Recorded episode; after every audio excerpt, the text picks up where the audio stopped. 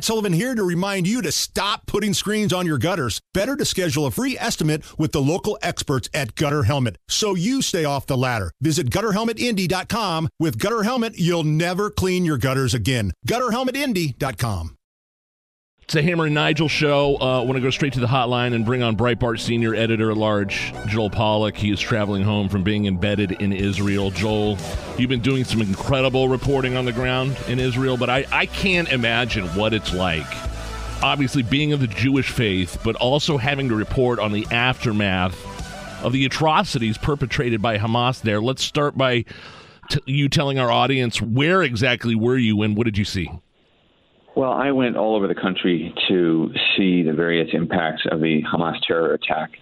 On Sunday, I went to Kibbutz Be'eri, which is one of the collective farms that is along the border. If your listeners have heard of kibbutzim, they're basically farming communities that people live in. Sometimes they commute to other jobs, but often they share agricultural jobs on the farm and other duties as well. And these are very close knit, tight communities, often very left wing because they're somewhat socialist. And the irony, of course, is that these communities of left wing people, many of whom are peace activists and do things with Palestinians, they were the ones hit by this terror attack. And it seemed like and, that area was hit w- the hardest almost. Well, that's because it's along the border. So those particular communities were along the border with the Gaza Strip. And when the terrorists opened up the fence and attacked the Israeli military positions, they raced to the closest communities. And they knew exactly where they were going. They had used the workers from Gaza that Israel had generously allowed into the country, they used them as intelligence gathering agents. And so wow. they knew everything about each of these communities, how many guards they had, what the families were, if they had pets, everything. And they went in there and they slaughtered as many people as they possibly could. Um, and I was taken to the aftermath of that, and it's just horrific. They went into the town of Sderot and they just shot anybody they found in their cars. They attacked a police station. I went to the police station and you can still find the bullet casings on the ground, both the AK-47 casings of the terrorists and the uh, seven, uh, sorry, the uh, 5.56 casings of the uh, NATO rounds that are used by the Israeli Defense Forces. And I also was taken to a military base where journalists were shown footage of the GoPro cameras and surveillance footage of the attack itself. We saw some of the footage of horrific atrocities committed by Hamas, just absolutely terrible stuff. And I haven't really, I, I can't. I, I, can't look at some of those, some of that footage. I, I scroll past it immediately, but that's your job um, to report on this. Does that have an effect on you as a human being? Obviously, it does. I'm, but I'm assuming you just have to compartmentalize and push on and do your job and tell the story it is a challenge. The hardest part for me was when we got to Kibbutz Be'eri, I knew that there were houses with um, blood on the floor, dried blood on the floor, and I didn't know whether to look for those houses or simply to focus on what I could see. We only had a very limited time there because there were military operations in the area. In fact, that day they had caught one of the terrorists who had been hiding out in Israel for two weeks near the kibbutz, and so during the entire time I was there, you could hear tank fire because the Israeli military was trying to engage any terrorists that might have remained in the field. So I had a very limited time, but I, I had to decide: Am I going to go into the uh, homes? Am I going to try to look for, you know, these these gory scenes of blood, or am I going to just stick to what I can find in this immediate area? Sure. I, I just I, I, I just couldn't I, I couldn't bring myself to ask you know one of the soldiers, can you show me a house where there's a lot of blood in it? You know, because sure. I need I need the pictures. But maybe I should have said that. I mean, maybe maybe as a journalist I should have said that. But instead, I just focused on what was in front of me. I, I couldn't really bring myself to um, to sort of fetishize the the violence, but it was it was just horrific. Breitbart senior editor at large Joel Pollak uh, traveling home from being embedded in Israel. Can you describe now the the attitude or the emotion or the passion or the anger? Is there hope in Israel and not only with the civilians but the soldiers as well? What's moving forward? How? What's the feeling? Oh, it's an incredible feeling in Israel. People are completely united. People feel determined to win. They're determined to invade Gaza and get rid of Hamas. I spoke to soldiers who were massing on the border they love America. They're so glad that America is helping them. They're taking some American flags actually into battle with them because mm. they're, they're, very grateful to the support of the American people for, for, for that support, for the ammunition that the U.S. is giving them, for the military aid. They are grateful to all of us here because they feel a kinship with Americans. They understand Americans have experienced terrorism as well. And so the soldiers are ready to go. They are eager to fight. There's nothing on earth that's going to stop them from going in. They're, they're willing to be patient and to wait but they cannot uh, do so until they've given the order. Until they've been given the order, but but they're there. There are there are 360,000 reservists that were mobilized. The army only needed about 150,000, but they had such a huge response that they've been able to deploy almost, in fact, more than twice as many people apparently. Uh, and people are refusing wow. to go home. They, they just they, they want to be in the fight. And and in society in general, those who aren't in uniform are volunteering. They're delivering food to people. They are making sure that orphans whose parents were killed are taken care of they're doing whatever they can to help. So there's just a spirit of unity, and the whole country is, is in this fight together. Are you happy with the United States response so far? Joe Biden's response, the the battleships, the carriers in the Mediterranean, uh, the show of force. You know, I think that Biden has finally come around to Trump's policy on Israel. The reason there was peace for four years under Trump is that Trump made it absolutely clear that if Israel ever got into trouble, he was just going to let Israel do whatever it wanted to respond. And that was enough to scare Iran and Hamas and these other groups away from doing anything while Trump was around. But mm. when Joe Biden came to office, he did the opposite. He put pressure on Israel. He gave hundreds of millions of dollars to Palestinians that had been withheld by Trump because he was concerned about funding terrorism.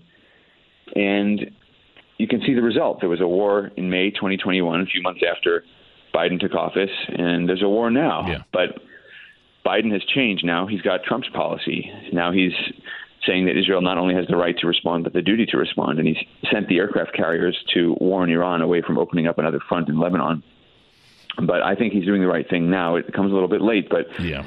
The Israelis are very grateful to the American government, including President Biden. Even even a lot of Israelis who didn't like him are telling me we're glad he did what he's done. He's he's helping out in a time of need. So there's a lot of positive feeling toward Biden in much the same way there was toward Trump, even though people also understand that his policies in general probably weren't helpful no. and may even have uh, may even have been very harmful. Do, do, Israelis care about lawmakers here at home like the Tlaibs, the Omars, the pro-Palestinian demonstrations? Is that even on their radar? It is very much on their radar. Uh, Israelis are particularly concerned about the college campuses in yes. the United States. Yes. And that's partly because Israeli uh, high tech entrepreneurs have so many connections with American research institutions. And, you know, for Israelis, as for many other people around the world, the American university system is the pinnacle of research and academic achievement. And there are many Israelis who study here, and they're shocked. In fact, they've been experiencing a kind of hostility at some of these elite schools for quite some time because the left has been taking over there and the left has decided that Israel is evil. So yeah, I saw the report you put out with the with the students that had to hide the Jewish students that had to hide in the library from the Palestinian demonstrators. Oh, those are Jewish those are Jewish kids, not Israeli kids. But oh, yeah, they yeah. were they were barricaded in the library. But but you know, Israelis are watching what's happening on campus in America with a great deal of alarm. And what's here's the irony of it, right? These pro-Palestinian activists who shout "Free Palestine" and from the river to the sea, Palestine will be free. What they're calling for then is the genocide of Israel. They yes. want to get rid of Israel, Israelis to get out. Well, if you say that in Cambridge, Massachusetts, and Berkeley, California, what you're saying to Israelis effectively, this may not be your intent, but what you're effectively saying to them is, you're not safe outside Israel. We don't want you wow. to feel safe anywhere. So it has actually strengthened Israel's resolve to fight and destroy Hamas because Israelis understand there's nowhere else to go. You can't leave Israel and escape the hatred because unfortunately there's hatred even in the United States, which is the most pro Israel country in the world. Americans in general and the American people are incredibly supportive of Israel. But yep. because these places where Israelis and especially Jews live in urban places, and Jews live in urban places for a variety of historical reasons, but basically many of our festivals and so forth require there to be a community. It's very hard to live a Jewish lifestyle if you're kind of on your own in the middle of nowhere. So Jews tend to live in cities. And these are the spaces where Jews live and where they're most threatened. I mean, that incident you mentioned of the kids barricading inside the library. Scary. That was in New York City. Yeah, New York City. Unbelievable. Like the most Jewish, the most Jewish city in America. So the the Israelis are seeing this and they say, okay, well, we're just going to fight. There's nowhere else to go. These Palestinians who want us to leave, there's nowhere else we would be safe. We're just going to, you know, we can either be murdered in our beds or we can die fighting. And, and they're prepared to die fighting. And all those soldiers are going to battle knowing they might die, but they're also knowing that they're going to prevent any other family from ever being murdered the way that Palestinian terrorists murdered these families in the border communities. One more question here. We're speaking with uh, Joel Pollak, Breitbart senior editor at large, uh, traveling home from being embedded in Israel, and it's a shop question. And I'm I'm really just fascinated with your job and what you did and the reporting you did. But how did you make the decision to go to Israel? And once you got there, how did you know where to go? Do you call up Alex Marlow, the editor in chief, and say, "Hey, book me a ticket to Tel Aviv. I'm going in." Like, how, how what are the mechanics of all that? I didn't ask anybody to buy my ticket. I bought it myself. Wow. I had to go. Wow. I had to go. Well, I had to be there. I, yeah. I, I got tired of covering it from a distance, and I got tired of the debate on social media, and I talked to my wife and I said, I'm going. Wow. And I just bought my own ticket and I went. And Breitbart was very supportive, but this was my decision. It was my own trip, actually. It's incredible. And I had to be there, and I wanted to be there not just to report, but I wanted to show solidarity with the people there, so that they knew that the outside world cared about what was going on there. And I'm very glad I went. It was very, very important. I'm hoping to go back again in a couple of weeks, but it's really, really important that that we let them know that they're not alone and that we want them to win. And I, I think that, that you know there are no left-right distinctions in Israel anymore you can take the most left wing person, they're still eager to fight this war because left wingers were murdered alongside right wingers. Yep. I mean, there was no there was no distinction. People understand this is a war for existence. And while there is some concern for the loss of life on the other side, there are certainly some Palestinian civilians who've been placed in harm's way by Hamas. The Israeli people can't allow this threat to exist alongside them anymore. They just cannot allow it and they're going to eliminate it because they want to feel safe again. When you look at how difficult life has been for the last 15 years, ever since Israel pulled out of Gaza, mm-hmm. hoping to get peace, they got rockets instead. They got invasions. They got kidnappings. Now they get the world's condemnation when they fight back. They're just not prepared to take it anymore, and they're and they're just going to go in and, and get rid of Hamas. And it, whatever the cost is, they're prepared to pay it. Uh, you can find his work, Breitbart.com, Breitbart senior editor at large. Joel Pollak, I know you have a long history with this audience and this station here in Indianapolis, back with the Greg Garrison days and, and big calling in on Big Tuesday. So we um, we really appreciate all the work you've done. And uh, call us back in a few weeks with an update if you can. Thank you, and I appreciate the support that you've given us and appreciate your listeners and readers of our site. Stay tuned. It's the Hammer and Nigel Show.